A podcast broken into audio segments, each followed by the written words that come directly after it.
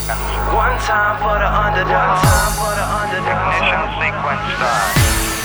Let me see you put 'em up. Reach the sky, touch the stars up above. Cause it's one time for the underdog. One time for the underdog. I'm Patrick Bet-David, host of iTim, and today I'm sitting down with the American Sniper widow, Taya and we talked about a lot of different things from PTSD, marriage, life, what happens when a husband's away for two years and you don't see your husband, how do you make marriages like that work, and a lot of stories you haven't heard before. And a part of it, a part of this interview gets very emotional. Stay tuned. Taya, thanks for being on iTim Thank with you for us. having me. You know, the more and more I go into the stories and the interviews and all the things I look at on what you had to go through, the story, the movie, uh, there are so many amazing scenes. Myself being in the military, there are a lot of different aspects. We watched so many marriages, how it was, the difficulty, the challenges of raising kids, all these things that takes place. It's very technical, and a lot of times from the civilian side, people don't know all the details, the challenges, the struggles as being a mother, a wife, a supportive wife, trying to make it work two and a half years he's away on a three year time. I mean, it's just challenging times, and at the same time, you want to support. So I got a lot of angles I want to go through with it, but prior to doing that, I think it's best we just start off with we know the movie, we see the stories, we see what it was like when you guys first met at the bar. How close is that to actually how it was when you met him the first time? Is that how it is with you guys? You're like suddenly single after three years? It's pretty spot on. They did a good job really trying to make sure that the facts and details were accurate. Even the guys that did the props wanted to get it right for my kids, and I think that was pretty special. But yeah, I did. I, I drank scotch that night on the rocks, and uh, it came back up, and Chris held my hair back just like Bradley did for Sienna in the movie. And so um, a few of the details are changed just because you have to make it really concise. That's about it. So was it per question you had to take a shot? Did that happen, No, or was that- that, that part didn't happen. So that part, and did the guy come up who says, "Hey, how you doing? Can I?" And you said, "Hey, if you were six inches taller and you didn't put your wedding, you know, band Mm-hmm. away, did that also happen or no?" Well, I was I was disagreeing strongly with one of Chris's friends when he decided to kind of break up the disagreement and say hi to me at the same time. So the writer Jason Hall, who's fabulous, we talked quite a bit about how do we actually. He said, "What were you arguing about?" I said, "I don't know." And he said, "What would piss you off?" And I said, "A married guy hitting on me would piss me off." So that's kind of how that started. And so we just um, we created something that's as authentic as we can to who we are, and concise enough to put it in a movie where it makes sense. So I, I watch a lot of Chris's interviews, and I and I asked myself, I said, okay, you know, we'd go out a lot as military, and we'd party a lot, and we'd cause a lot of havoc. Because Yep. I'm sure he probably did that as well. Because he seemed like a party guy, he seemed like a fun guy, he seemed like mm-hmm. a type of guy that knew how to get the guys to like him, and he probably had a lot of friends around him.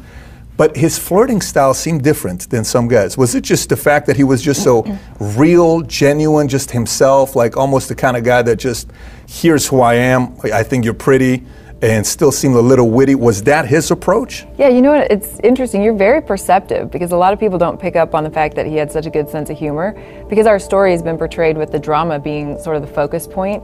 And he was extremely funny and exactly how you described. And yeah, you know, it's interesting. He really wasn't a flirt, which is interesting. And I used to tell him, you should write a book on how men can charm women because he legitimately, authentically had this very romantic side and came up with some of the best things he would say. I mean, I remember before we were engaged and he said, you know, if I could sit with God and he asked me to create the perfect woman, I couldn't have even created you because I wouldn't have dreamed you up. I get him. Right? Right? Taya so Playa, good. he's the- he- but he was he- so he was so serious, and I mean, we were sitting in front of a bonfire, and I was sitting on his lap, and he had his arms around me, and I was like, oh my god! And, but it's the way he said it, right? Yeah. That I was like, it was like he went to a depth of his being to say that, and he was vulnerable, and he wasn't vulnerable a lot. So I think when he would do that kind of thing with you, you were like, oh my gosh, like he really means it. And that's what I picked up on the first night in the bar. When I found out he had just graduated BUD/S, and he told me a few other things he did instead that were very funny. And, and when I finally got him to admit it, you know, I had an opinion of Navy SEALs, and I told him, you know, egocentric, you know, glory seeking, all of these things. And he looked at me as if, you know, I told him the sky was green, and he said, I would die for my country. How he really that? said that. Is- Yeah, Was that on first time you met him? Yeah, was it- first time I met him, and I was like, "Whoa, this guy!" And and he genuinely was asking, "How how could that possibly be?" Like it was confusing to him. It wasn't confrontational, and it wasn't um, defensive. It was just how how how do It's you got the come to chills that all over my body conclusion? Yeah, because it's Bradley crazy. depicted that so Bradley was good, insane. Yeah. unbelievable. Wait, why would you say I'm self-centered? I'd lay down my life for my country. Why? Because it's the greatest country on earth, I do everything I can to protect it. Yeah, he really got the humility of Chris and the kindness of Chris. And I, I felt like that was a big part of who Chris was. And Bradley did an accent, which people told him not to do, right? Because that's kind of a risk as an actor. You can really throw the movie if you don't do it well. But he killed it. So, yeah, it's good. And the whole humility side you're talking about with Chris is I watched him on Conan O'Brien when uh, he was being interviewed, and I think Conan said, "So what's the difference between SEAL Team Three and Six? This is well, you know, three is this, and if you want to get into six, you kind of have to do another uh, boot camp to get into six. He says, "You know, did you ever want to be in six? And he says.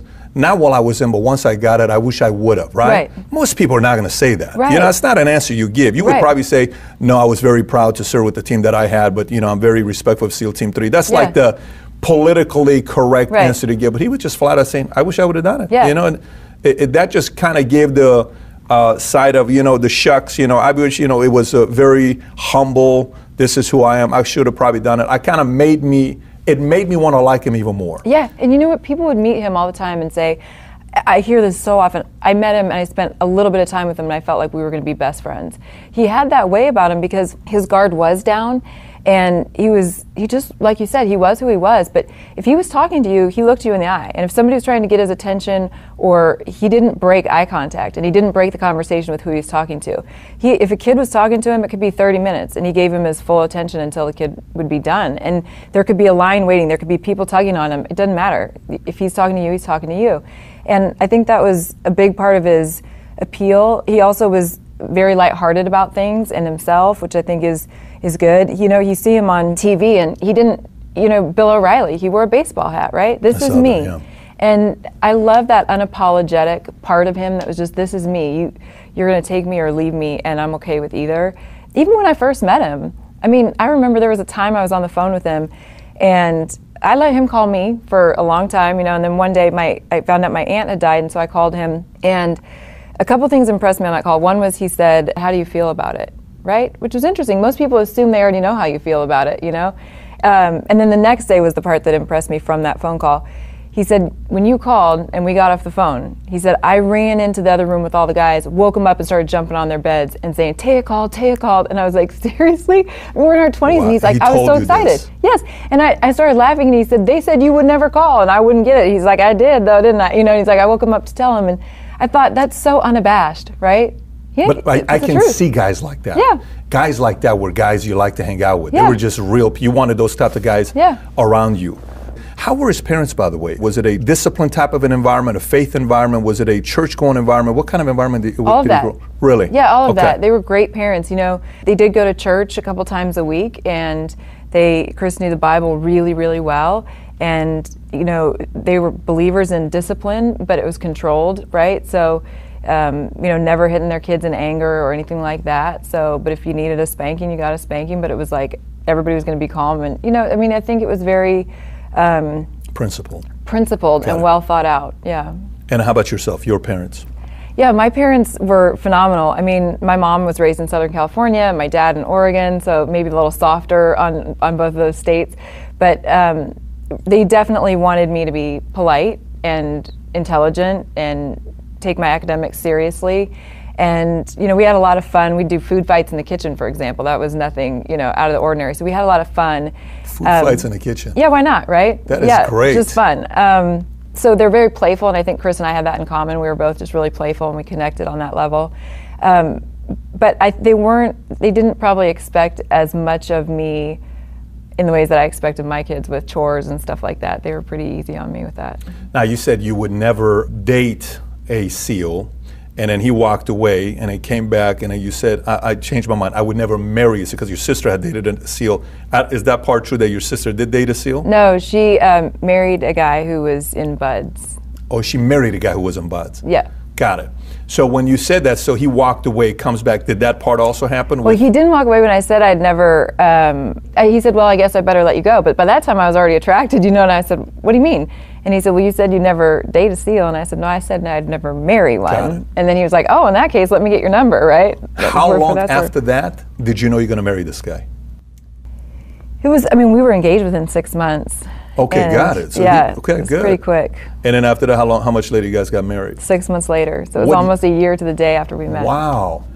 So when you got married, was he already living the lifestyle of military, you know, oh, deployment? Uh, is he already doing all of that, or not yet? No, he had just graduated BUD/S when I met him. In fact, the week that he was there, it was sort of their, um, they were drinking every night and celebrating and that kind of thing. So Okay, got it. So you hadn't yet experienced he's going to be gone six months, three months. Did you process that yourself prior to getting married to him, or no? I mean, I thought about it, but I think this is this is why I'm so passionate. We have the Chris Kyle Frog Foundation where we serve marriages, and one of the reasons I'm so passionate about it is a lot of these people we're not getting into the life because it's you know I mean, it's not glamorous, it's not going to be easy, No. you're not going to have a lot of Yeah. money, right? But you love somebody enough to try, and there was something so unique about Chris that it was just irresistible. I mean, I I really was genuinely happy and laughing more than I had laughed with anyone, and I loved his youthful nature and his vulnerability, the things that we talked about. And so it was just sort of one of those things where I can't not marry him. I'd be an idiot, you know? And I remember asking my dad after uh, he met Chris and we were engaged, and I said, you know, do you have any reservations? And he said, about Chris? Absolutely not. And he said, but I, my only concern, Taya, is that he's probably going to war, and war changes people.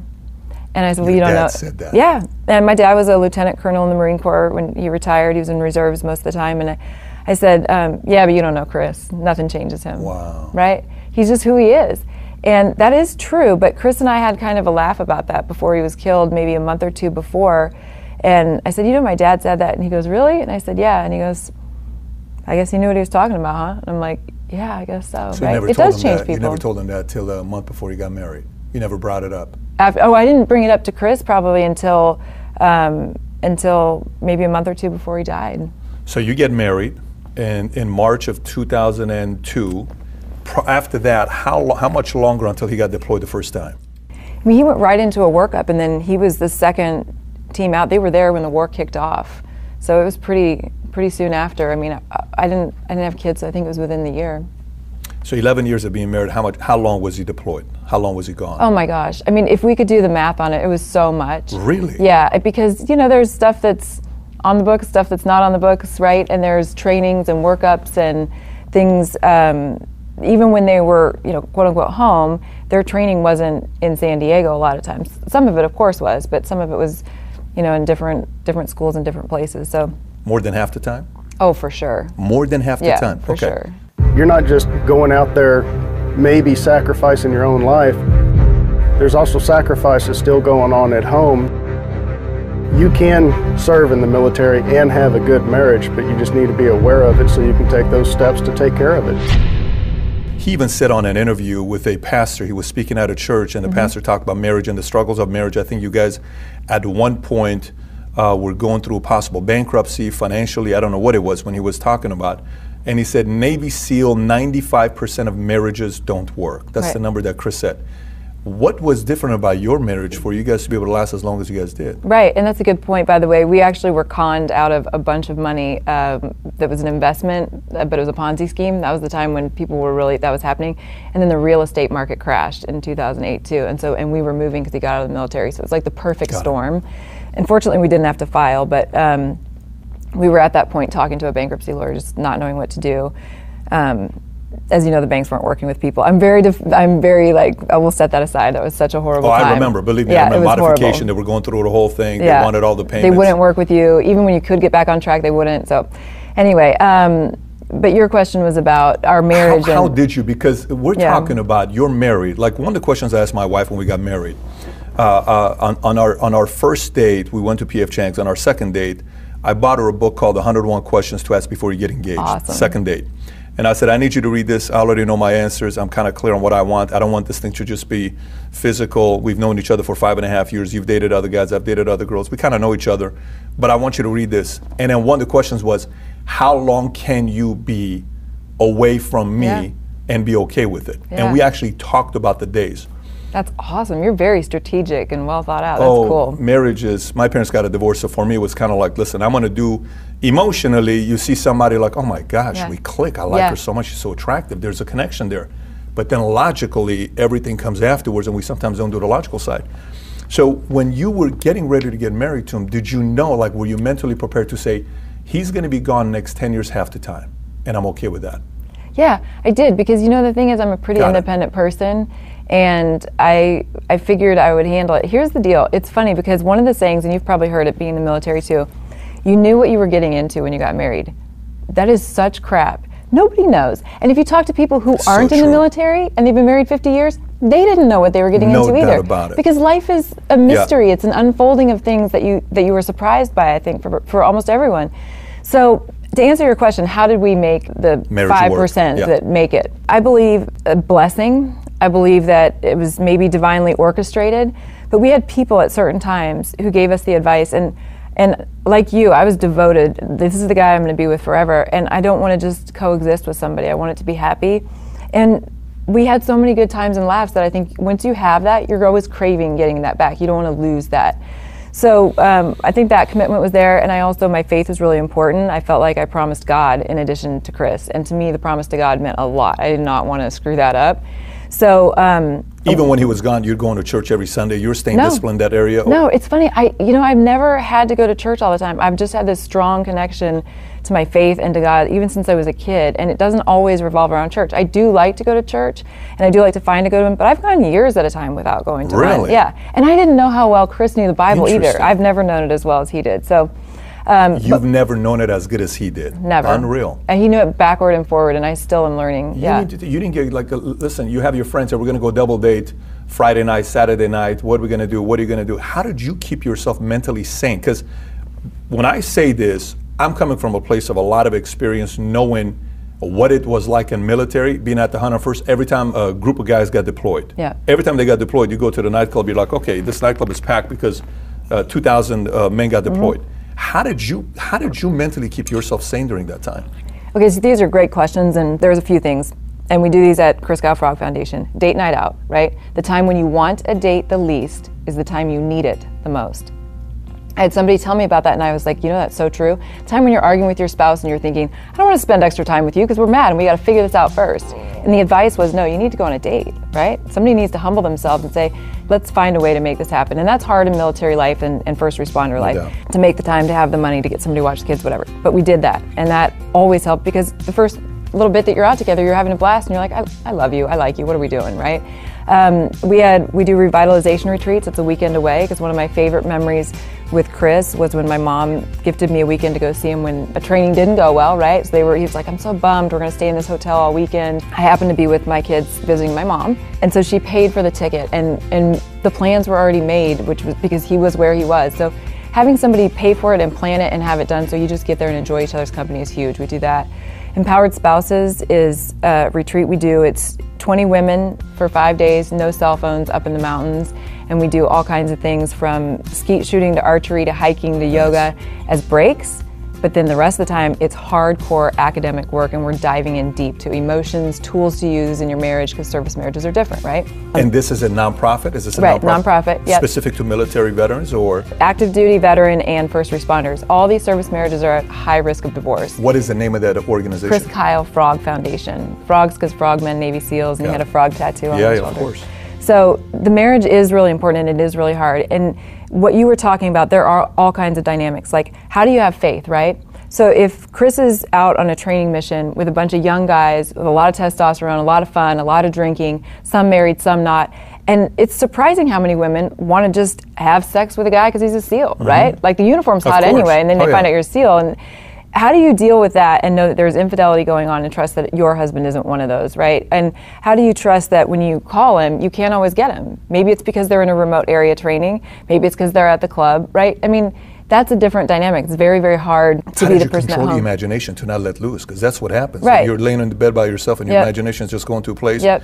He's in this place. What if that's taking place and he's got one friend I'm worried about because that friend is single? You know, you're thinking Yep. all that stuff. Right, of course. How are you controlling your imagination? my journey with Chris was really, I think, a journey of turning fear into faith.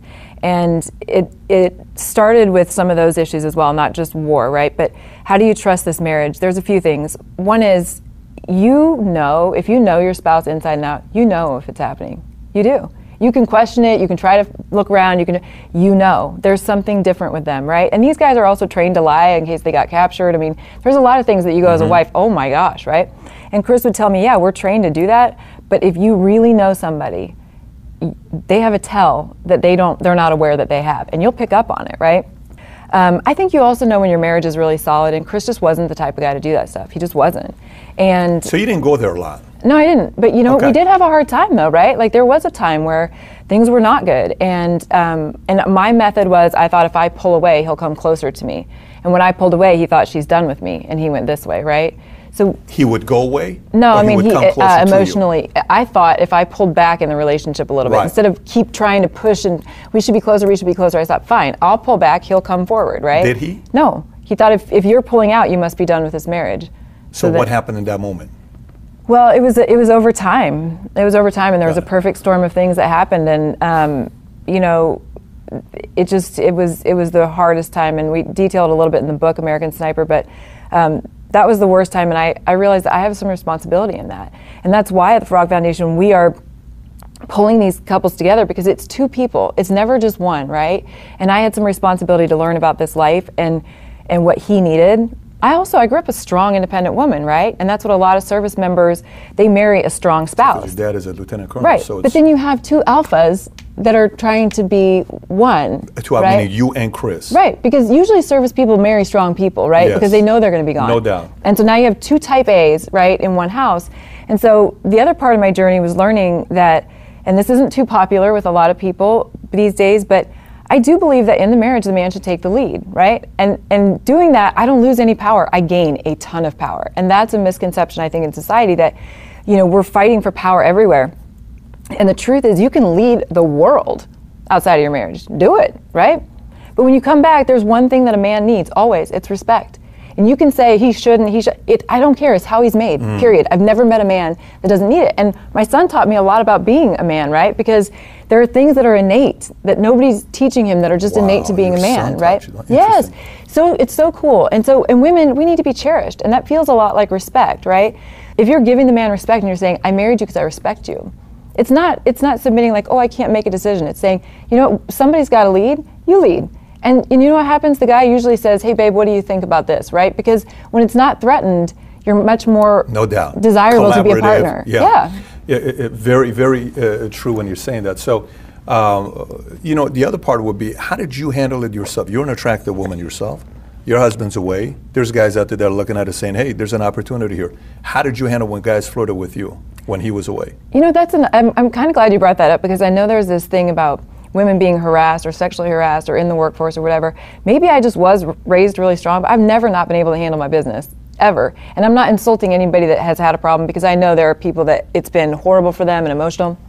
But I know I'm smart. I know if a man's coming on to me, I know if he's pushing the line, and I know how to jokingly and not offensively call it out, right? And I've been very direct with people before, right? Well, and if, I've you, said, if you're as direct as you were in that movie, I mean, you Yeah. know, and the feeling I'm getting from you, but you know, say somebody, say a woman wasn't raised in an environment where they know Right. how to do it or how not to do it. What is your coaching? Okay. I'm, a, I'm a woman, Yep. I'm married, my husband is in uh, Afghanistan, he's deployed, and I'm kind of like, well, uh, Taya, I'm kind of struggling with this, you know, because I'm like single. I have some needs. How do I? What was your Right. approach? What was your system? Perfect. I'll give you. I'll give you a graceful example of a way I think wor- it worked perfectly. Married guy, right, in a work environment, and he was um, had a position of power, and um, and he was pressuring me, flirting, whatever. I could handle it, whatever. And then when he came right out and said it, uh, I said, you know what? I, my idea is you give you give somebody the opportunity to save face, right? You're not out to to s- destroy. So I said, you know what? I believe that you love your wife, and I know that she loves you, and I think you just made an error in judgment here, and I'm I'm going to look past it, and we're going to move on because I don't really think that's that's who you are. So let's let's move forward, right? Okay, so that's one if he's married. What if he's single? I think if he's single and or if you're not interested, right, and, and you're uncomfortable or whatever, you could say, um, you know what, you're a great guy. We need to find somebody for you, right? We need to find a way for you to get somebody that meet that matches your personality, because you're. It's a way to say I'm not interested, but you're giving them an opportunity to say face to, And I don't think I don't think you need to be defensive or. Um, or on the hunt, right? Now, if it's getting to the point where somebody's, you know, touching you and and stuff like that, then you got to draw the line. If you got to call the cops, you got to call the cops. If you got to say, Got it. This is inappropriate, it's inappropriate. So- but you can do it with a smile on your face and still look them in the eye the next day. I think that says a lot about the character. That, Yeah. that- it's great, Uh, but I think a lot of that is not being talked about. I'm being I'm, Right. and, and and I've been on both sides. I've been uh, we partied heavy, and we were then we would see all of it. We would see the married side, the single side, all this. I have my own opinions about marriage.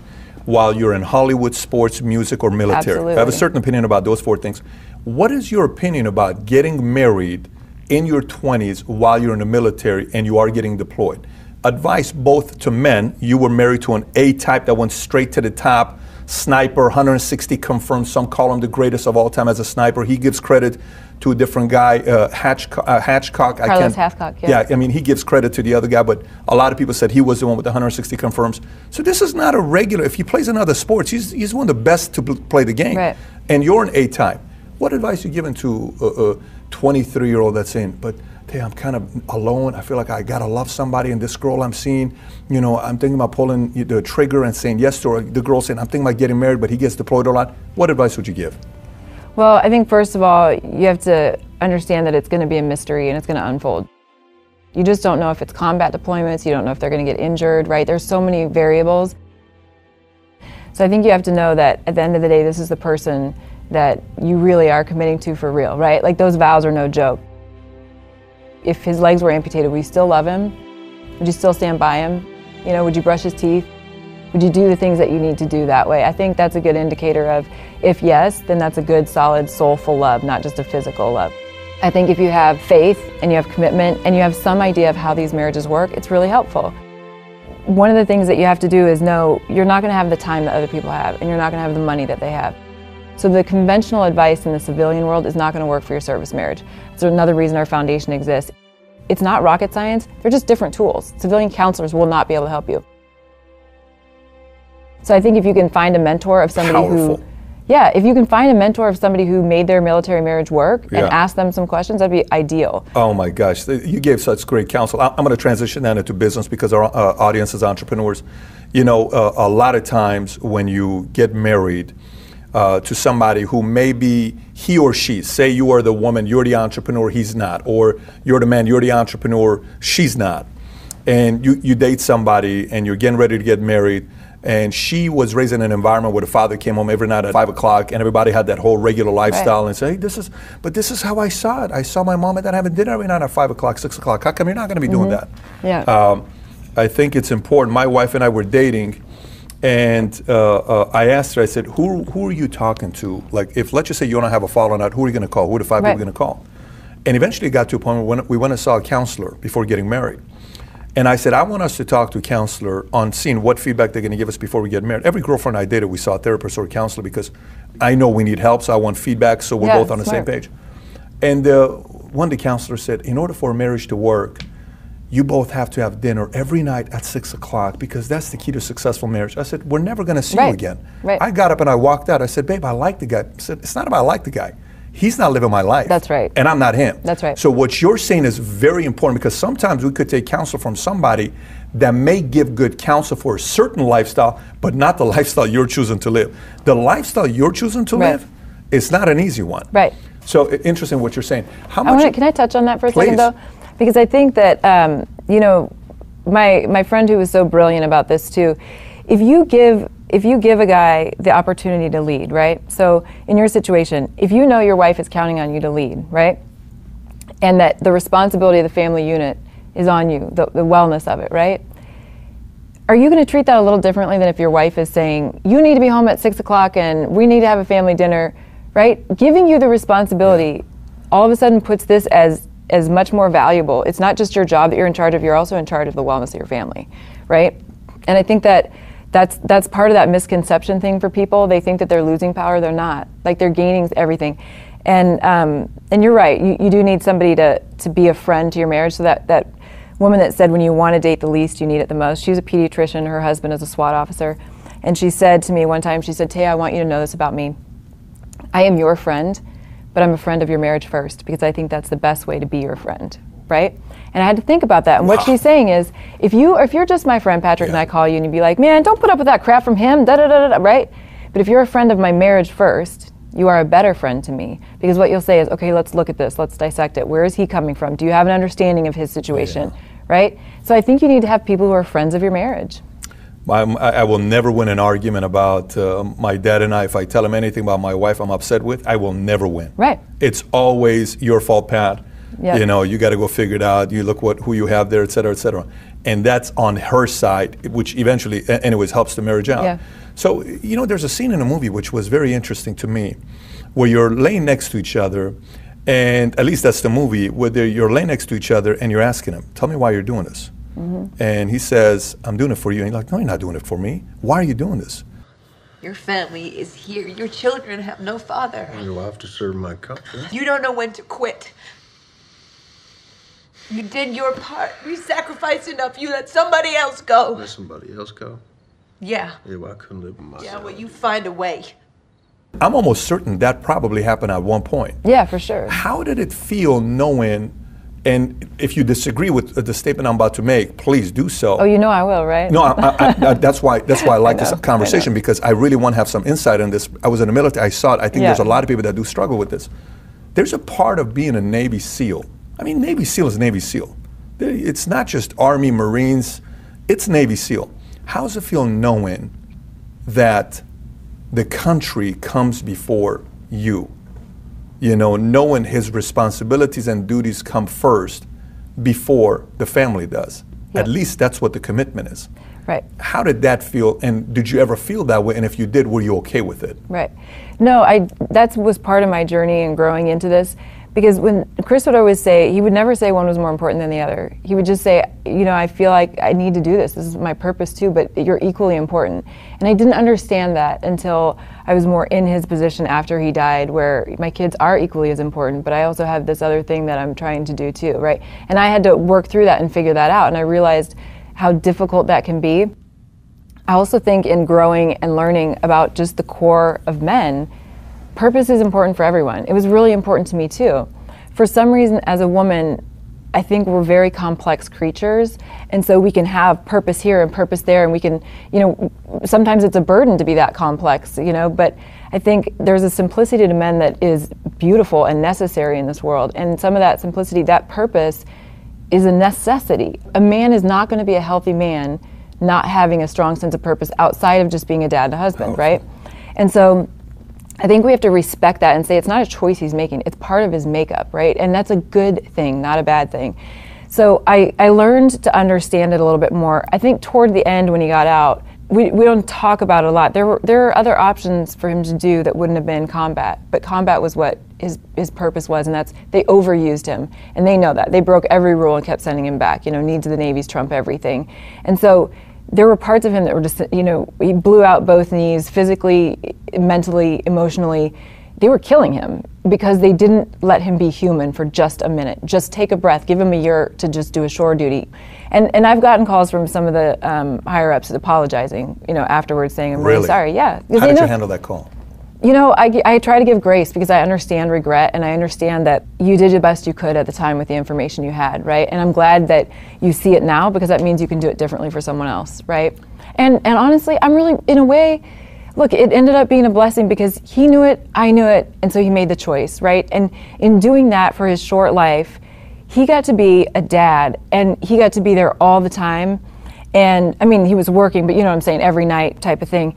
And it was, I heard him saying, I'm so glad I did to guys that were thinking about getting out. He would say, I'm not ever going to be one that says you should get out of the military. But if you're asking me because you want to get out, I'm telling you, I have more joy in my family than I ever had in the military. You can do 30 years in the military. I'm not trying to tell guys to get out. All I'm trying to do is say, hey, look, take care of your family because once you're out of the military, your time will end sooner or later. And then what are you going to have?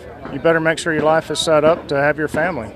And I wouldn't have believed that necessarily when I was in, right? Because you have that sense of purpose and it's life and He's death and it's saying this? adrenaline. Yes, I overheard him on the phone saying it. he would tell me he wanted to live, you know, before when he was in the military, if you die in a blaze of glory, you know, okay, great, no problem. Once he got out, he was like, man, I want to live to be an old man. Wow. You know? This Yeah, and, I, and I saw that when uh, he was being interviewed, I think on Time Magazine, and the lady was asking 10 questions Mm-hmm. uh, from him. And one of the questions was, you know, uh, uh, how's it feel uh, knowing uh, you're the best sniper of, of all time? And what if for the rest of your life you don't do anything as good as this? I'm a better husband and father than I was a killer. I'm pretty comfortable with not having to kill anyone. So he defended that. Yeah, and he was. He was amazing. Yeah, Yeah. He, he said, and then he said, uh, "What I do currently right now, I do it very good." Is what, whatever his job was Mm-hmm. Yeah. at the time. And he says, "Look, as long as you allow me to go, you know, doing all this stuff, if you stop me from doing deer hunting, I'm going to be miserable. But Right. aside from that, I'm a pretty. I feel like I, I can do a lot of things Yeah. good. So you can sense the pride he had on being a husband and a, and a father. There was a lot of pride behind that. And some of the clips you posted with. You know, him reading, he says, I'm going to read two books to you when I'm gone. You know, those things are very emotional. I mean, I'm sure the yeah. kids are going to appreciate that a lot. Read two more and then you can go to bed. It's just so later. When I'm gone, you can look at the tape. my father was uh, uh, telling me he surprised my sister a video he found of her running around in the park when she was two. Aww. And my sister's older, and he was showing this video. I'm like, wow, you know, back in the days, you know, camera didn't exist. Yeah. 40 some years ago. And I said, Dad, you have videos of me? I'm like, I'm waiting. Show me some videos Yeah, of yeah. me. He says, No, I don't have any videos of me. I said, I'm younger. He said, How do you not have videos? He says, I, just didn't take The videos of you. I kid, took videos of my girl, you know, yeah, my baby yeah. girl. But obviously, I understand. I have a girl now. There's a big difference to the love you have for your daughter than a son. It's a different kind of love. Plus, you were the second kid, right? And the second It kid. is a little bit harder to keep up when you got Oh, two. I- you know, I- they get less I pictures of them. Yeah. So much Yeah. today because I have so many more videos on my first one than the other two because the first one was like, uh, you know, pride and joy. It's your first kid. You want to experience the whole thing. I want to touch on one thing you said when Chris said he was a much better husband and father. That is true, but I want people to know that, that there is a transition period that I was not prepared for. So getting out of the military, and that's one of the reasons with the Frog Foundation we deal with veterans too. You think when he's on leave, we're having such a good time that it, when he gets out, it's like leave all the time. It's gonna be awesome, and it really wasn't. It was really hard for the first year. He really struggled getting out. He really struggled with having his sense of purpose change. He struggled with where he was going to find his place and dealing with all the things that he experienced, I guess, probably started to flood back in. And he didn't have regrets about it, but I just think it's a lot to process. So I would encourage people who are considering that to be prepared that it is not an overnight thing. And he got to that point, I think, very quickly, all things considered, but it wasn't overnight. It was really rough when he got out. It, it, it was it true the fact that you know he would wake up in the middle of the night if he didn't say his name, he would punch, he would swing. He did that before the military, though. That's just, he was just always like a, a jumpy Well, then type that dude. makes sense because he Yeah. said there's two things I said I'm going to do in life. One, I want to be a cowboy. Two, I want to be a soldier. It was a Yeah. something he said since he was a kid. So Yeah. that kind of makes sense because there's Yeah. a level of congruency there. But it Uh, did get a little, I mean, it probably got a little more aggressive, but yeah. It did get a little more aggressive. But, I mean, probably. I, it was never. It was never a problem for me until after he was in the military, right? But if it was a stranger, like if he fell asleep on a plane or somebody did, he'd come up swinging or you know. yeah, you like see? that. Did you see the movie Hurt Locker? Did you? I uh, didn't. I should have, but Yeah, I didn't. I think I think there will be a, a similarity there because he he was fiending going back. It's almost like this is I have to do this. Mm-hmm. You can't keep me out here. I gotta go back and do it again. Saying 59 are dead.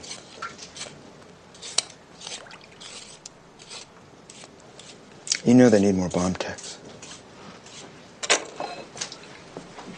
Want to chop those up for me? Did Chris ever have that element to him or no? Well, not after. I mean, after he got out, I don't think that was as much a part of it because, like I Got said, they, it. they really burned him down. But I do think something you said just sparked this in me. Um, they did a test, like a simulated thing on him because they were trying to study in the military the effects of war and that kind of thing. And so it was a simulation where he had a gun and they put all the sounds of the war and there was people studying him, right? And so, and w- as soon as the the gunfight started, his blood pressure went down, right? And so he was in his calm place and whatever. And the only time it spiked was when there was another American or ally soldier that was screaming, "I don't want to die! I don't want to die! I'm hit!" Right? And that's when all of a sudden everything started to jumble in Chris. And that's so true to his personality. It was the guys that he couldn't save, right? Because he never saw his job as taking lives; he saw it as saving lives. And if you didn't if you didn't take this life, then these lives, and that was from his very first kill, which was in the movie too, right? If he didn't take that shot, five or six people die, right? And so it's just, I think that's also says what his trauma was. His trauma wasn't for the job that he did. He was able to make that right in his head. It was the people that you can't save. Yeah, he talked about that on many, many different interviews. You know, when I was in those situations, the only thing I'm thinking of is trying to stop them from the act of violence that they were trying to commit on my guys, the allies, or the innocent civilians in those cities. They're leaving behind their families, and their families go through hard, stressful times without their spouses being there. I would love to be known for the number of people I saved. I'm committed to making sure every service member that was over there, whether American or Allied, came home. It's been over six years, Right. right? Have you already uh, uh, moved on and started dating? Because I know it's a very common question nobody asks you. Right. Robin asks you, everybody's asking Yeah. you, are you dating? Have you started feeling a little bit more comfortable at getting into the dating scene or no? No, and you know what's interesting about that? I've I've done some deep dives into some uh, therapy. There was a a type of therapy called accelerated resolution therapy.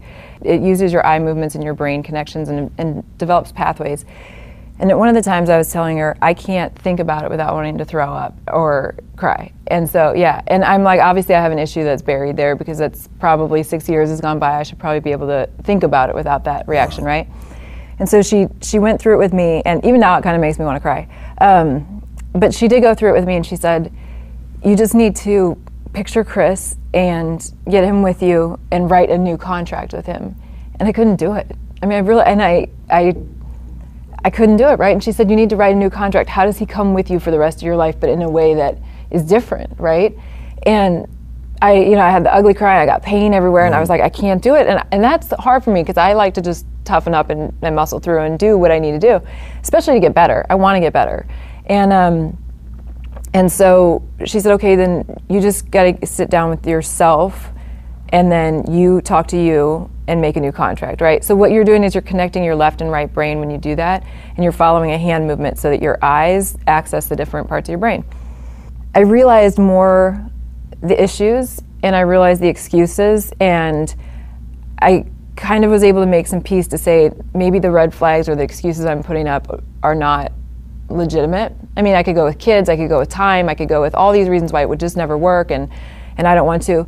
But at the end of the day, I did all that, and I still have a hard time with the idea. So I, I've been thinking even this week, it's funny you bring it up, I've been thinking even this week that maybe I need to go go see somebody again. I mean, I'm not dying to have somebody. That's fine. You're but not. no, I'm not at all. I have a really happy life. So you're fulfilled. You're not. You're so not. fulfilled. But I also think that if you see a problem in you, you, the right thing to do is to find a way to, you know, to get it out. And I don't think it's normal that I feel like crying to think about that or that love, the Mm-hmm. idea of love makes me cry. For me, for other people, that's my foundation work. I love it. I Mm-hmm. want to keep people married. Um, and I, I could I could guess that it's the pain of loss. Um, I guess that's making me want to cry. That's probably a big one.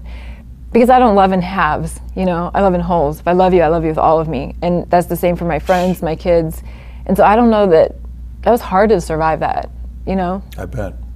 I saw a speech you gave to a classroom where you said, uh, "Did your son tell you, Mom, you don't need anybody because I love you?" Was- yes. What a powerful thing. It was. And you know what? Two months ago, maybe, um, he sat in front of me. He said, Mom, um, I just wanted you to know that if you found somebody you were happy with, I'd be happy for you. wow. How old? How old was he when he said that? He's that? 14. And um, I, I asked him, I said, was that hard for you to say? And he said, a little bit. And I said, out of loyalty to your dad or just the idea of it? And he said, both, you know? I said, I get it. And then he was fine and I started crying and crying, you know, and I was like, I just can't picture it. I just don't see it, you know, but thank you. It means a lot to me that you said that. And um, so, I, you know, I, I don't know. I know I got work to do, obviously. Something's broken in there still. You know, I'll give you my testimony real quick for you to process it any way you want. When my parents got a divorce, uh, I did not want either one of them to remarry at all. Yeah. Let me tell you, when I tell you at all, I mean at all. Yeah. And I was overprotective of my mother. I mean, I was overprotective about everybody. Yeah. Because w- when they got a divorce, I was at Germany at a refugee camp. Uh, uh, uh, divorce was probably filed when I was 11.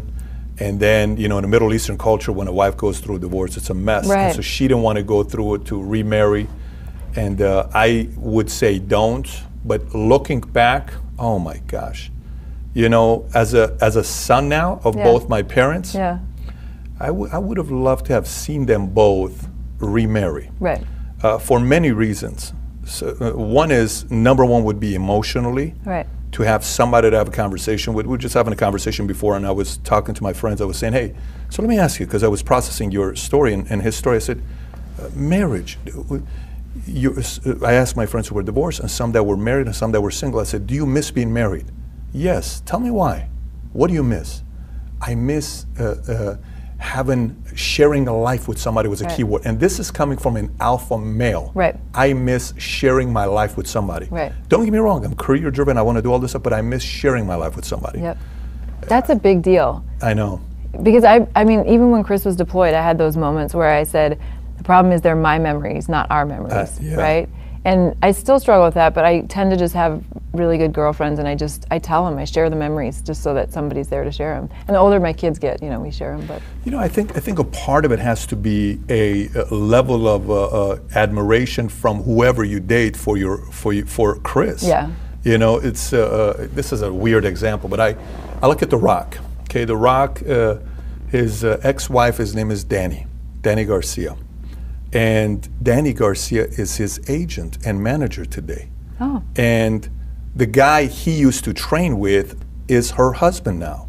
Oh. And they still train together. Oh. And they have a phenomenal relationship together. Wow. Nothing weird. It's just a phenomenal relationship. All her, all his business dealings all go through her.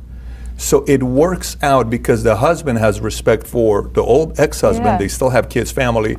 I think it needs to be a situation like that because you didn't just marry a regular guy. You married Right. a high achiever, a peak performer, uh, an A type, and isn't that ironic though? Because I met him as just a regular guy. yeah, but but that's even that's even what makes it special. Yeah. Is the fact that it was the journey from Yeah. March 2002 to February 2nd of 2013. That journey is what makes it what it is today. But he was unique. I shouldn't say he was a regular guy because there was something different about him, or I wouldn't have married him. But yeah, No doubt about it. I Yeah. mean, when a kid knows from beginning that listen, I'm going to go in the military, I'm going to be a cowboy. Like he's saying this when he's a kid. He's not playing around. Yeah, he's, exactly. He's being very serious about what he's saying. And uh, I like a part about uh, what uh, the reason why I think Bradley Cooper was the right fit to play his role in an interview when they asked Bradley Cooper about the role his father played in his life, and his father played a very big role in his Mm-hmm. life. He said, They set a great example to me because my parents wanted me to choose a career that made me happy, but I also had a lot of self generated desire. What a word he used. He said self generated desire. And I think Chris had a self generated desire to go to the top. So transitioning into Bradley, you know, how did you feel looking at Bradley? I'm like, this guy put on 50 pounds, took the accent, took all of that to play the part, and he, I mean, you're watching as you're thinking, that's not Bradley Cooper. I'm looking at guy Chris Kyle. I was in the movie. Yeah. There's a few movies that do that to you. There's a reason why this movie, you know, box office at $600 million. That's a lot of numbers right Oh my there. gosh, yeah. How did it feel, you know, having that scene, you know, Bradley played a role?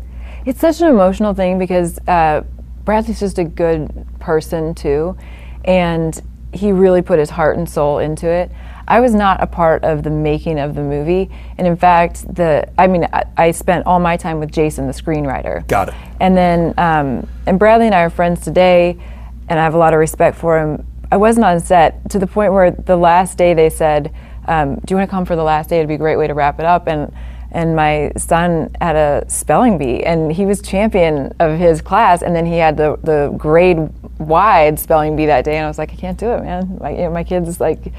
Um, and I don't have any regrets. He won. It was pretty cool. I wouldn't have missed it for the He world. won? Yeah. So it was fun, you know. But um, I never did go to the set. Um, and watching the movie is very emotional. I've only seen it twice in its entirety. Once when I went to Warner Brothers to preview it, and once at the premiere. It's it's very powerful. It's so well done. And even sometimes when I'm on a speaking engagement and the, and some people choose to play like a clip of the movie, it's really hard for me to go on right after they play a clip. Yeah. It's just really well done. So, so do you look at Bradley Cooper today as is it a, uh, uh, uh, emotional? Like, do you look at him as an actor and a talent? Do you look at him as a friend, or do you look at him as I, you know? There's a part of me that's emotional when I see uh, Bradley. I told you you're intuitive. Yeah, there's both. I, I do have an emotional connection there, and it's been confusing sometimes to me because I think the, the biggest thing is that he understood Chris and he loved him, right? And I think I think in a spiritual sense, Chris spent time with him, and to me that's a powerful draw because I feel like you know my husband, right? And you know him better than a lot of people because you studied him and you embraced him and you embodied him, and I believe that you accessed him, you know, while you were doing this, and um, so there is that emotional connection, and and it's interesting to have that with somebody that you didn't know prior, right? Because you have a depth that you didn't create because the two of you sat and talked or answered your questions in your book. Um, and and he's been really patient in going through that process with me through my grief too you know where i'm trying to figure out how make sense of it you know but i also think he's a he's a longevity type guy when it comes to friends. You know, he's got friends from childhood and he's not going anywhere. You know, and um, so I, that's been the nice thing for me to think, feel like it feels like no time and then time, and then I look back and realize, man, you know, he's been a friend for a long time and been really patient through all the kind of different things. Did you ever look at him and was there an emotional attraction to him after seeing how closely he played Chris? It was. I think it was so overwhelmingly sad, all of it, that you know. I think Bradley. I, I didn't sit with him at the premiere either, and I think he cried for a while after you know it closed there, and then. I, I did. I stood up and hugged Jason and his amazing wife, and like escaped real quick and just went in the hallway and just bawled my eyes out, you know. And um, and so there there was that at that time, I think. But um, you know, he's yeah, there is a connection there based on that, right? But um, but he's his own person too, and I'm my own person, and we're living our own lives too. It's just it, I, I can't make sense of it entirely. Well, I mean, when I see the interview uh, of you and him, there was a couple interviews, but when you see the interview and you can tell the intensity in the room with a level of calmness. It's so weird. Like I see your chest, your breathing hard Yes. sitting right next to him, and he's, you know, uh, calm, and you guys talking about the whole story. From a, you know, I'm not, I'm not part of the story. I'm not Yeah. part of Bradley's life. I'm not part of your life. Looking at it from the outside, I said, listen, there, there is some kind of an emotional connection there. I'm sure there's different for Bradley Cooper to play Wedding Crashers Oh, or totally. Hunger, you know, or what was it? Uh, uh, Hangover. Uh, hangover Yeah. or uh, Star is Star is Born, Born, which yeah. was insane. There's death there as well, but it's a different kind of a death and service and marriage and honor and valor and all of that combined. That's like, Yeah. you know. So when I looked It's at a it, I lot of said, energy, Yeah, yeah. when I looked at it, I said, you know what? Interesting. I I'd know- be so yeah. curious to know how your conversation went together because you looked at him and you're like, there was an attraction there. Was it emotional? What was it that you saw that as a person from the outside that's fascinated by movies Yeah. and stars and stories? Just an observation when I saw the two of you. I think that yeah, I think there's immense gratitude too. I can never, you know, his his dedication to that role set my life on a different path too. And so I've got two men that I owe that to, right? And it's Chris and it's Bradley. Wow. Right? They they set me up to be able to go forward. And I know that's very important for uh, someone like you to experience it the way you have. So, the part about your kids, I remember one time you were saying they hadn't seen the movie. Have they seen the movie since or no? No, they haven't. But they're Still? they're getting there, right? They're getting to the point, and Bradley wants to be there when they do watch it, and so we'll have to figure out a time for that in the future. And um, That's got to be recorded for your own uh, memories. Like You think? Oh my gosh, like that. Listen, if I'm the father, I'm telling you, I want I want that to be recorded and kept. Yeah. Because and if I'm the kid, and imagine I'm your son today, 14, but f- uh, visualize me at 40, Yeah. I want to see my reaction. Yeah. Because I want to show that to my kids one day. yeah, I want them to see it. I want them to kind of see. Uh, here's who was your grandpa. Yeah. Just so you know. Yeah. And here's how much your dad loved his dad. Yeah. The level of respect I have for Yeah. him. So that's going to happen soon, huh? Yeah, I think so. My daughter's cool. been asking more than my son, believe it or not. She was she was so close to her dad too, and um, so yeah, it'll be interesting. I don't, you know, I've had this hesitation. I'll tell you why. It was really important to me that their memories are so solidified of their dad that nothing can change that, right? And so I don't, I didn't want anything to interfere with that. I also thought it was really heavy subject matter, you know, and they're not any stranger to that. From the time they've been toddling, you know, they've seen me get a call that one of our friends died, and we pray for the family, and you know, they're not a stranger to the realities of war and and things like that. But um, I think I just needed to make sure that they they were so solid in their own memories that they didn't ever wonder was that my memory or was that from the movie, you know. Did they shoot the movie in 14 or 15? And we were working on it at 13, I think. So they turned in the rough draft for the movie the day before Chris was killed. So they were already working on it then. That's right. Yeah. That's right. And Because so- because Bradley and him only had one conversation to get on the yeah, phone. a couple on the phone, I think. Yeah. Did you ever have a chance to meet Clint Eastwood as well, or no? Oh yeah. Oh my gosh, yes. And I've seen him a couple times since then, and what a neat guy. Oh my god. I just I bet. yeah. They came out. You know, they came out to stay in little old Midlothian, Texas, and stayed at the Holiday Inn down the street. And you know, they they were um, very kind and humble when they came out to visit. And Uh, I, I uh, have a lot of respect for Clint on how he uh, uh, tells stories and uh, uh, the kind of a talent he is. And I, I put him in the genius category. I don't Yeah. think there's a he's in a class of his own. There's only a know, he writes all the music too. He wrote a uh, theme song called Taya Song in American Sniper No too. way. For real. Yeah. Really? He's a composer. Yeah. It's Wow. crazy. Yeah, I see him as somebody like that. I Yeah. see him as a full-on genius, a Yeah. bit of a maybe mad genius off camera.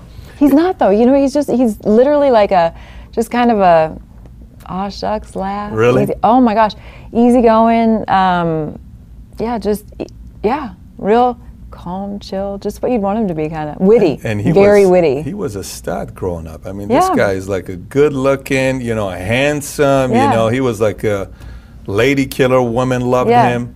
And uh, today he's still running the game. You can tell that's pure love of the game. At this point, you're Right. not doing it to make another fifty Right. million or twenty million. Right. You just love the game. You mind if we transition to the event of what happened uh, when Chris was shot? Legendary Navy SEAL Chris Kyle, the most lethal sniper in U.S. history, was gunned down at a Texas shooting range over the weekend. The authorities have now released the 911 call made just after that shooting. Listen. My brother just came by here. He told me that he's committed a murder. allegedly shooting him and his friend at point blank range. The two were trying to help an Iraq War veteran. Eerie text message from former Navy SEAL Chris Kyle. This dude is straight up nuts. What I want to know is when Chad texts him saying, this guy is a, a loose cannon. I don't know the exact words he used, but he Yeah. says this guy's a bit off. Yeah. And then I think Chris texts back saying, watch my six, which obviously Right. watch my six is watch my back. So when he was going out, was this the first time ever they went out with him? or- Yes. so they've never been out with him. Right. It was a mom who was at our kids' school and said, "My son has PTSD. Will you help him?" He did not, according to psychiatrists on both prosecution and defense, he never had any traumatic event in his life. He didn't have it. He was getting a lot of money from the military claiming it, right? And he was getting out of a lot of trouble claiming it, but he didn't actually, according to them, have it. So um, it was it was interesting. You know, Chris um, asked, "Would your son like to shoot?" This is my understanding, and she said yes. But what I learned in the trial was that somebody testified that uh, they had taken all the guns out of their house because they were scared he was going to shoot himself and the whole family or something. So I have some, I have some very hard feelings about why would you tell him that he was good around guns but protect your own family? Just tell him no. Chris will take him out for a cup of coffee. There's a lot of other things you can do. You know, you don't. It, shooting is great for people who love to do it. It's very relaxing, right? Um, but it's not good for people who are obviously not stable. So he took him down there with the best of intentions. And the thing, obviously, I've gone over it in my mind, and we experienced enough death in our life from friends, and that I know there's no good in doing the what ifs. I know that. But I have, I do remember my last conversation with him, and I do remember he wasn't happy, right, when he was on the phone around that guy. And he's just a man of his word, right? He said he would do it, he was doing it. And so where some people might have said, you know what, you're pissing me off. Like, like they, he apparently in the trial we learned they were going to get uh, Whataburger, and he said he didn't want anything, but they ordered him a burger anyway, just in case he got hungry later. They're like, well, we'll just get you some in case you're hungry. And apparently that made him mad, right? I mean, just stupid things. So I can see why they would have been like, man, I don't know what's wrong with this guy. Just watch my six, right? You know, just like it could have been even a lighthearted comment about not wanting a burger, right? But we'll never know. And um, and you know, there's there's videotapes after he uh, shot him and took the truck, and you know, he went to Taco Bell and went to get his dog, and you know, that's not the person. That's not a. That's not a mentally um, insane person. That's a person who says, "Yeah, I know what I did, and I'm going to get out of here before I get caught." Right? Um, in my opinion, but when when they had the video on him in the police car, it was interesting because when he knew that that people were watching, he kind of appeared to me to be playing up something, and then not knowing there was another camera on him when they would go away, you know, he'd be like leaning back in the seat, like whatever, bunch of, it. you know, to me that's a very calculated thing. Now, obviously, an educated opinion. I'm not a medical professional, but I don't. I, I see somebody when I look at him. I see somebody who was indulged, entitled, got away with a lot for claiming something that you know he didn't have, according to the, the psychiatrist, and um, amped it up once too many. You know, he smoked a lot of dope and had it laced with some things sometimes. Probably did it this that morning, and Did they test him for it or no? Did they kind of see if you know he they never really were or- conclusive about Oh, that, okay. right? Because the way the law is also that. Uh, if you take drugs and you do a crime, it does, it's no excuse. You chose to take the drugs, so oh, you yeah, of can't get off for being. Yeah, yeah, yeah. yeah. So, so uh, when you got the word, because the whole story is what is he shot Chad first, and then he shot Chris five times in the back and once in the back of his head.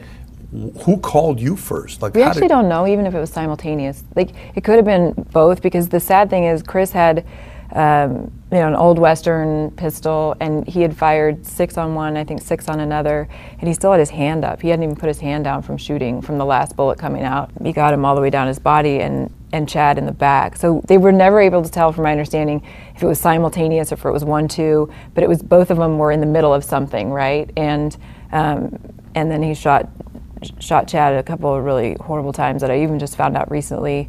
Um, he didn't, you know, he didn't have to to finish it the way he did, and he did. So, yeah, I, uh, that night I was, we were, um, we were at my kids' basketball game in the morning, having a blast, and um, it was super fun. I competed in like a halftime, you know, shooting competition, and um, and then he was going to go do his thing, and the kids were having a great day, and um, we stopped in at the house real quick, and with my daughter, and um, I'd already dropped off my son at a friend's, and so we just said, "I love you." You know, he's going shooting, and Chad was there, and everybody's just kind of in a hurry, but we did what we always do, which is really cool. I think you know we we didn't even end a call without "I love you," and we didn't leave goodbye without giving a kiss. It's just kind of our thing, and we did that, and then they left, and uh, called him to see if he wanted to do dinner, and he said, "Yep." So we were going to go out to dinner with our friends whose birthday it was.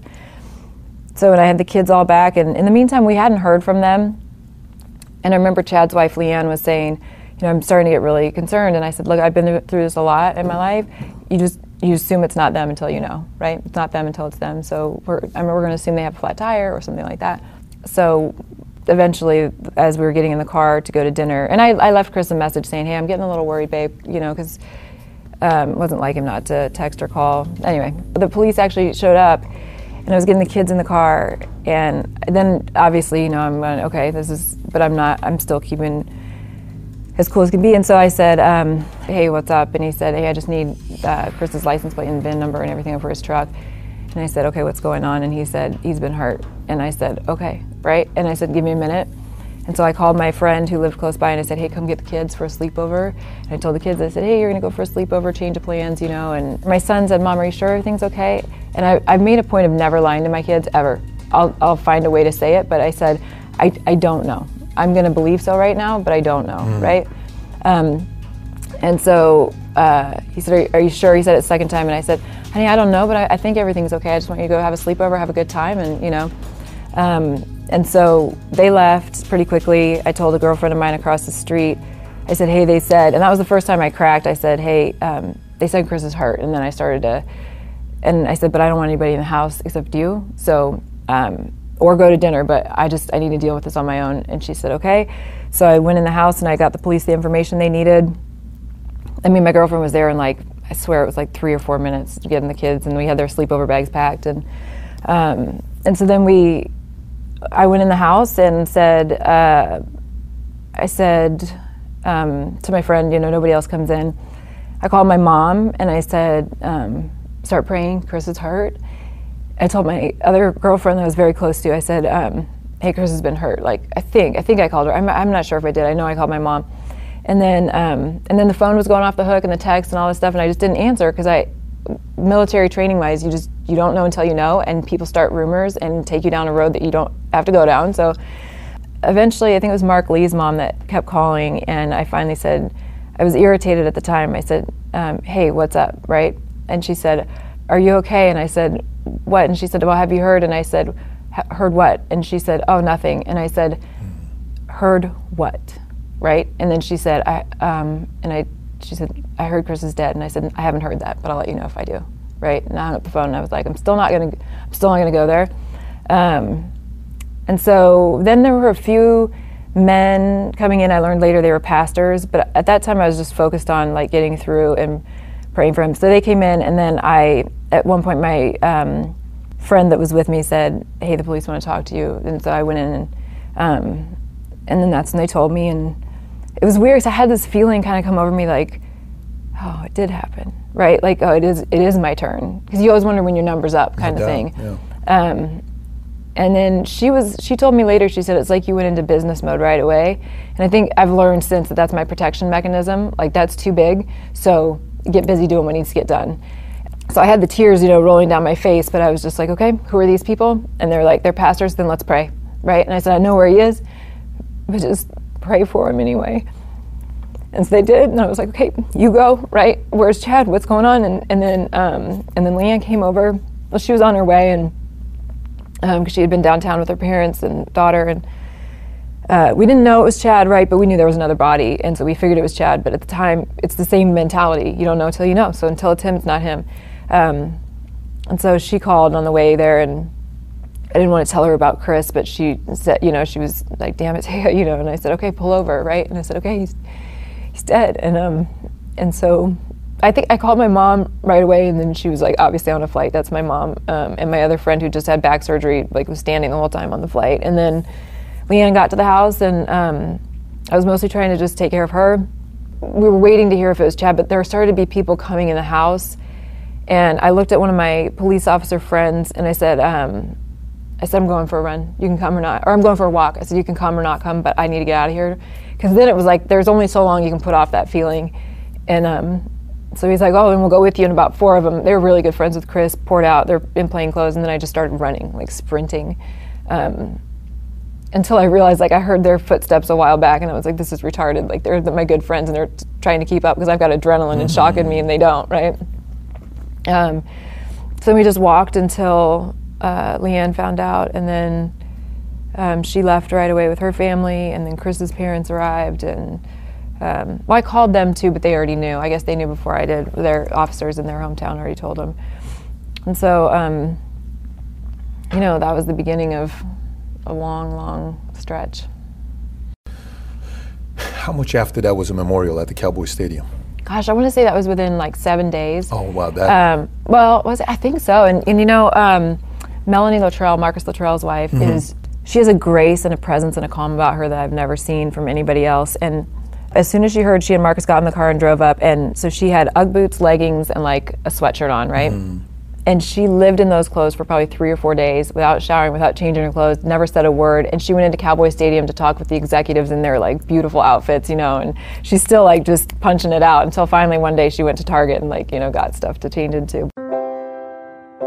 Some of his SEAL friends and other friends got together and man, they just made that procession happen and uh, the Cowboy Stadium happen and we knew we needed a big place and we wanted something that represented him it was helpful for me because in the end, the last time I saw his body, I didn't know if I could walk away. And um, I was like, well, like we're here.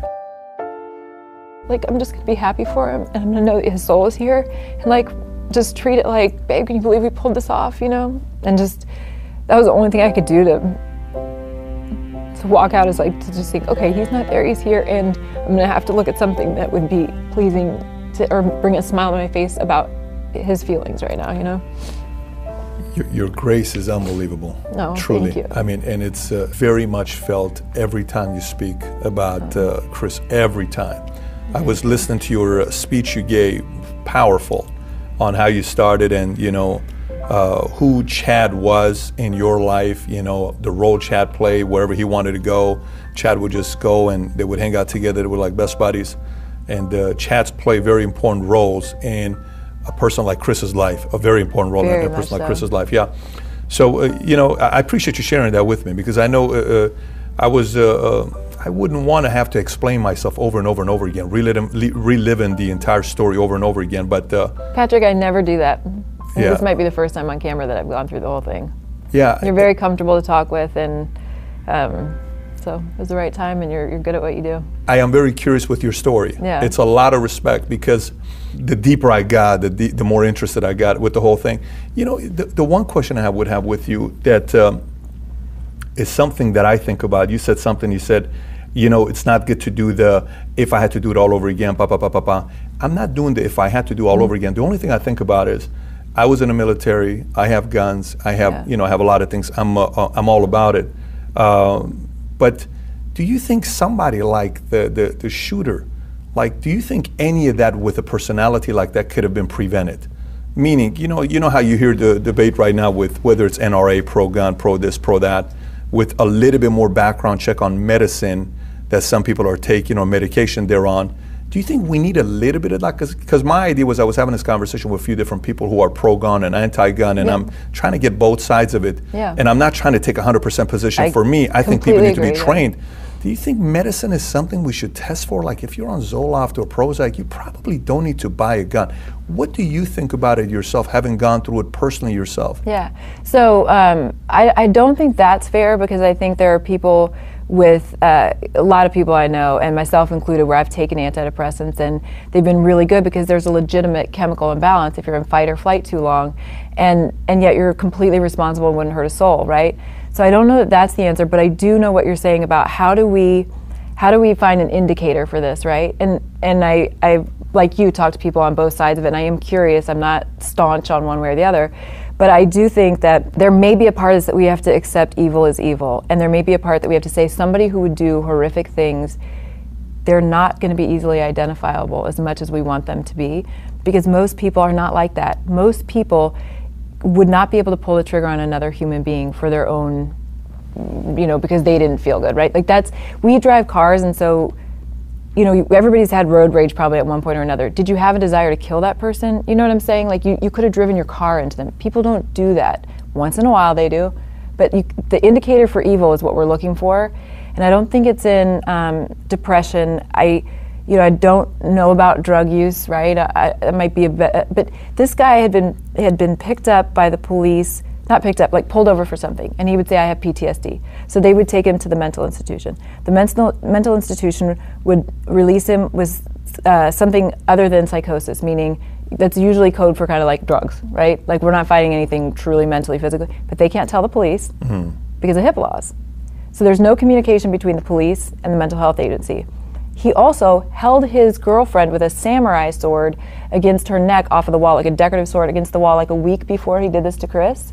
But she didn't want to press charges, right? Because she said he was protecting her from the outside or whatever. And the police can't write any record of that, right? Because there's no charges. So in some ways, we're doing really, really well. I'm a very private person in a lot of ways, and so I like privacy laws. But in some ways, you know, we're also doing ourselves a disservice because, you know, if Chris would have known some of these things, the lesson we learned and what I tell people is you, you've got to be able to talk to a peop couple of people they served with probably before you um, decide to like take them under your wing. I'm not talking about a cup of coffee. Go have a cup of coffee with anybody you want, right? But he had such positive experiences hunting and shooting with veterans and, and organizations who do that that I don't think it occurred to him that there would be, and especially when the guy's mom comes to you with tears in her eyes, like, how are you not going to help a guy, That's right? tough. And his mom is, she's, she's culpable in this. Like, she didn't give Chris all the information, and she should have. Um, so, and, and some people have suggested there's a case against her. I don't have any desire to do that, right? It doesn't change anything, and it's not. But the point is, A, we have to call it what it is, right? We have to not be afraid of it. We have to look at people who say they have PTSD and use our own judgment, right? I'm not saying you judge if they do or they don't, but PTSD, this this is important to me that people know this. A, it doesn't make you a killer, right? It does mm-hmm. not. Mm-hmm. And B, it is something that you can live through, work through, and change. And people seem to think that these veterans that have PTSD, it's the rest of their life, get a paycheck and fr- no, there there are rape victims with PTSD, there are child abuse victims with PTSD. I mean, I, I've got friends who are counselors, kids that are sexually abused and threatened, they're, they're going, their life is going to be ended. So their life is at risk every single day in this home, and they're raped and abused. And guess what? Nobody, nobody says you're off for the rest of your life. Mm-hmm. They go to college, they get a degree, they work, right? They go to counselor, they get their crap fixed. I mean, it's a, that's a huge mountain to have on you, especially for a kid. It's it's doable, but you have to invest in it. So we have to get people to a state where they're seeing PTSD as yes, I have a lot of stress from trauma, and it is changing my reaction to things and my sleep patterns. But I need to find my own. I need to find help or find somebody who will walk that walk with me to get the help I need.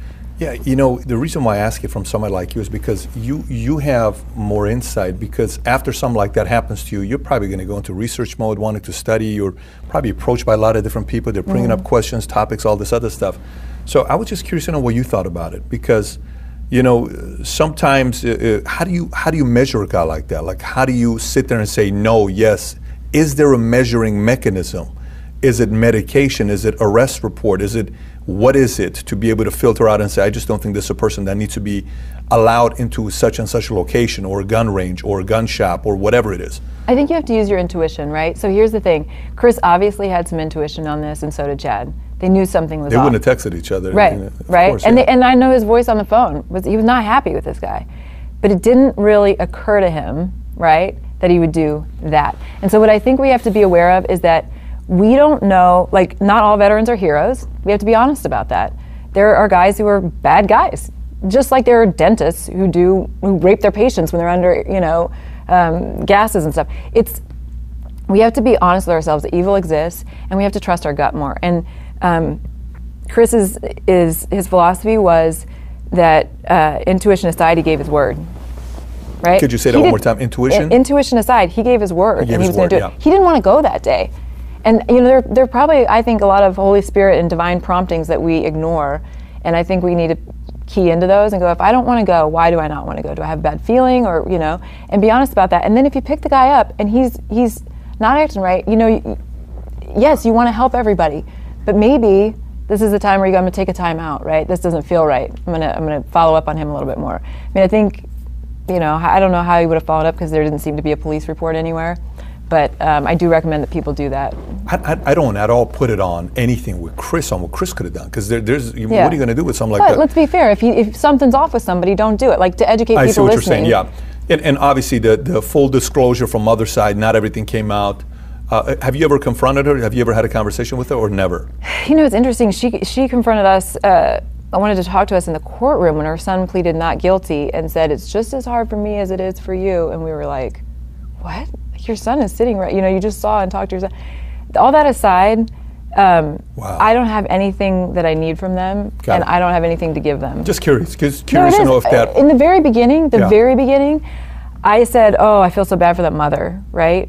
I didn't know. I said, "Please tell the people who knew her. Please tell her. I don't. I don't hold her responsible." That's changed when I got more information, and I think that nobody's responsible but the person that pulls the trigger. He's ultimately responsible. He's paying the price, and I really still my faith. You know, I believe that. I believe that he can go to heaven just like everybody else if, if he believes and if his heart is with God. I mean, but it's not mine. I don't need to minister to Mm. him. I don't need to save him. I don't need to talk to him. Got it. You know?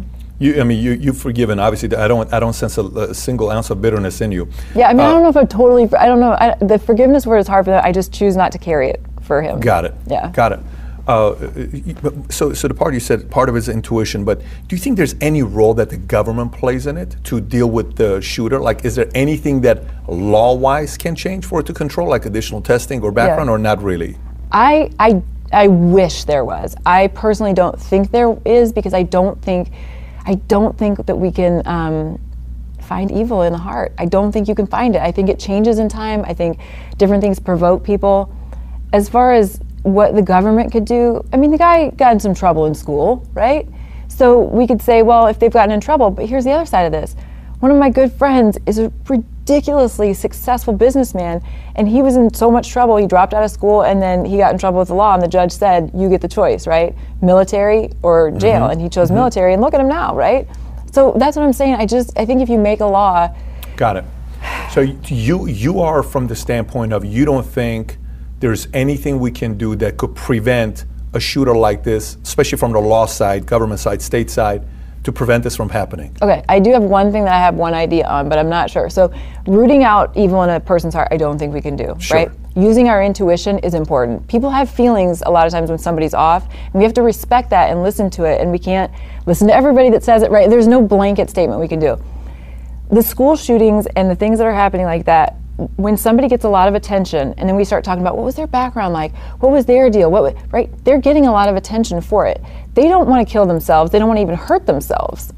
They just want to take it out on everybody else and have everybody else look at their pain. So why are we giving them a voice? The thing is, if you shoot up a school, you're erased. You go to jail, we do your trial, you don't exist. We no don't media care what attention, brought no you here. marketing, no media attention. No, because you know what? They didn't want to hurt themselves. They wanted to hurt everybody else so that we would look at their pain. And I don't think that that's. Um, I think that exacerbates the problem. Now you got copycats. There was a day where it wouldn't have even cross someone's mind to do that. It's tough, tough today because uh, uh, freedom of press. You know, they need stories to tell. Right. And any of that stuff, the moment it happens, every channel is showing it for Right. six hours all day, and they're getting all this attention. It's another form for somebody else to get that kind of attention. How many times you've seen people do this just to get the attention? Right. A lot of times. And it's not going to, right, like that solution probably Yeah. isn't going to work because Yeah. Cause you have to accept the reality of the world we live in. And that's kind of what you're saying. Like when I say this, you go, well, this is the reality. And I find that everybody who wants it to stop, we're all on the same page. We all want it to stop. You're from Texas. You grew up in Texas? No, I grew up in Oregon. Oh, you grew up in Oregon. That's how you said uh, Oregon and San Diego. Did you say California? Something California. Oregon, then I went to Southern Cal- Wisconsin. But your mother is from Southern Oh, yeah, California. Your father's right. from Oregon. Yep. Okay, so you've never lived in Southern California. I did when I met Chris, yeah. Oh, okay, that's I lived right. in Long right. Beach and then we lived in San Diego. Long Beach. Yeah. Wow, out of all the places. I know. Very familiar with Long Beach. LBC, baby. Yes, Mhm. LBC. Snoop and I, you know. Really? No. I can. I, I, well, the way I had to remember Taya has Uh-huh. to do a little bit with Snoop, but that's an inside joke between Yeah, us. yeah. Um, because he truly is one, just so you know. Yeah, he's a player, He's a player. Yeah. Yeah. So you know, uh, uh, transitioning. Uh, this one question was brought up from the audience that wanted to, uh, to know a little bit on the closing of this. What ended up happening with Jesse Ventura? What what was the ending with that? Because there was so much he came out. Because in the book he doesn't really say he calls him scruffy face or something like that. Right. It was on You a know- show called Opie and Anthony, and another SEAL called in and was like, ask him, it was this guy. And then when they asked him, Chris wasn't prepared for that. And like I said, he's an honest guy, right? So he says, yeah. There's someone on the line saying that you had, you were in a bar fight with Jesse Ventura. Is that true? Probably is it? Yes. Oh, oh shit! Oh, let's get into this. He was upset with the war. He doesn't agree with it. I approached him and he said, "Hey, you know, it's not the place. I appreciate it, but we are having a wake." And then he said that you know we deserve to lose a few guys. And what happened when he said that to you? Did you grab his ponytail? No. You slugged him? Good. I punched him. Good for Good. you. Ironically, Chris was the one saying, we're not going to name his name. And I was like, name his name. Everybody knows it happened. I mean, this was forever ago, before Chris, the idea of Chris even being in a book, right? And um, it was, everybody was there.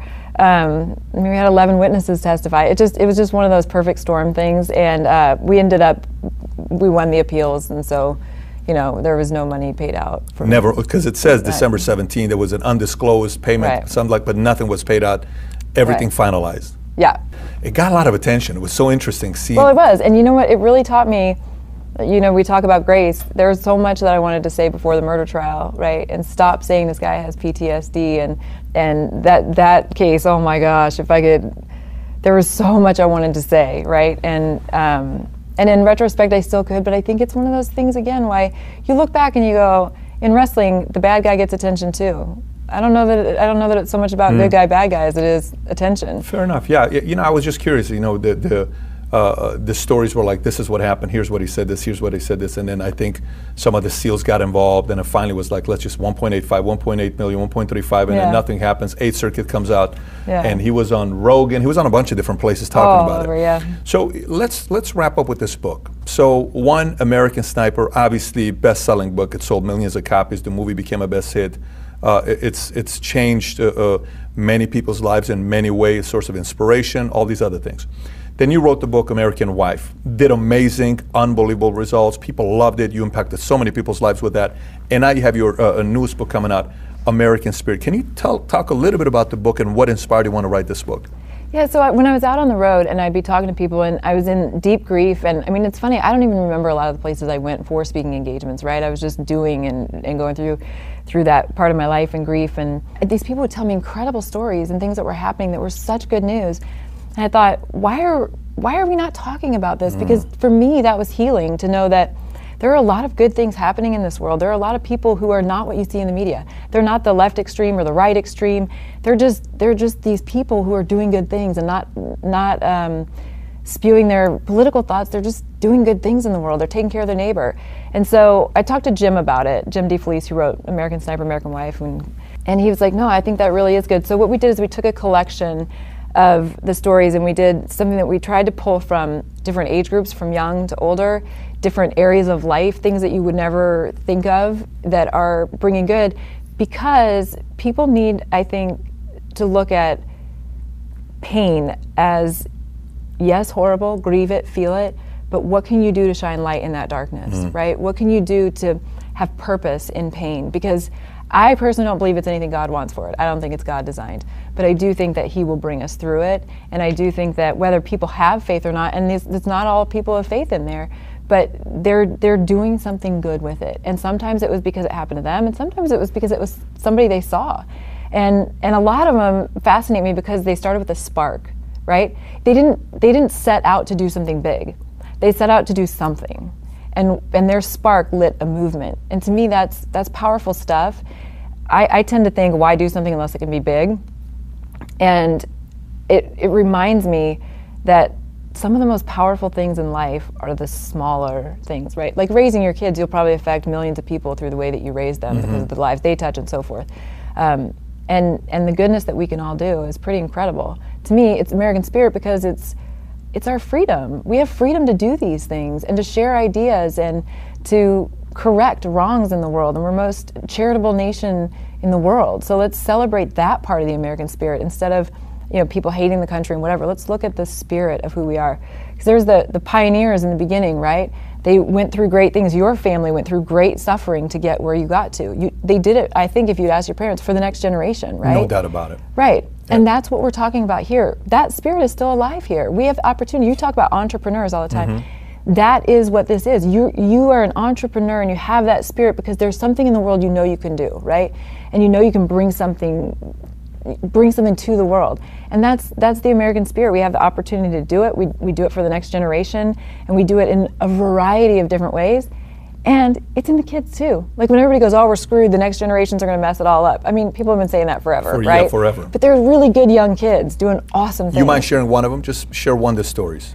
Yeah. Okay. So one of them, uh, since we were talking about you know PTSD and um, suffering like that, there was a guy named Micah Fink, and he had his own suffering, and he had his own journey, and he found his way through it. And he's got this really cool program, Heroes and Horses, where they train wild mustangs right up in the mountains. And he tells people this ain't a vacation, right? But if you have a problem and you want to come, come out. Like get real with nature and beast and man, and you have to be in touch with the, the beast's emotions as much as you do your emotions, and you have to get real, right? There's no faking it, Wild and it's hard work. Yeah, there's everything from um, that. There's like homeless organizations who don't just give help to the homeless; they change their life. They're in there for two years, and they have an amazing attrition rate. So it's like for like 90% of the people to go out into the Mhm. world and never be homeless again is unheard of. But they're doing it, and they're doing it because they cared enough to do things differently.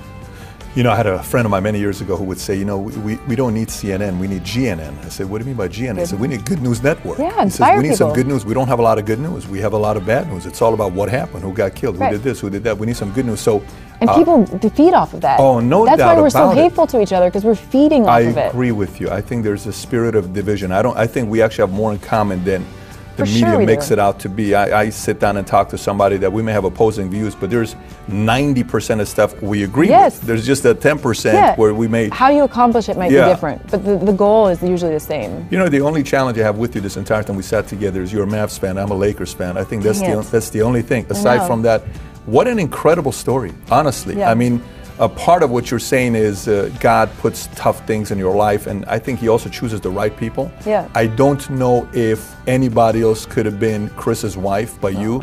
I think you. that was chosen. I think there was a big plan behind that, and we are um, through your life experience, learning so much about ourselves and certain challenges that we may be dealing with as human beings that's private to us. Yeah. That we can sit there and say, I can pick up from those seven things that he had to go through and she had to go through, and oh my gosh, I'm going to figure out how to get better in these three areas in my life. So I have so much respect for you sharing your testimony, Thank truly. you.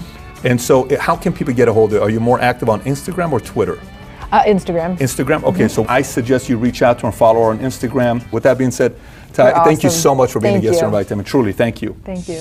Thanks everybody for listening. And by the way, if you haven't already subscribed to Value Valuetainment on iTunes, please do so. Give us a five star, write a review if you haven't already. And if you have any questions for me that you may have, you can always find me on Snapchat, Instagram, Facebook, or YouTube. Just search my name, Patrick David, and I actually do respond back when you snap me or send me a message on Instagram. With that being said, have a great day today. Take care, everybody. Bye bye.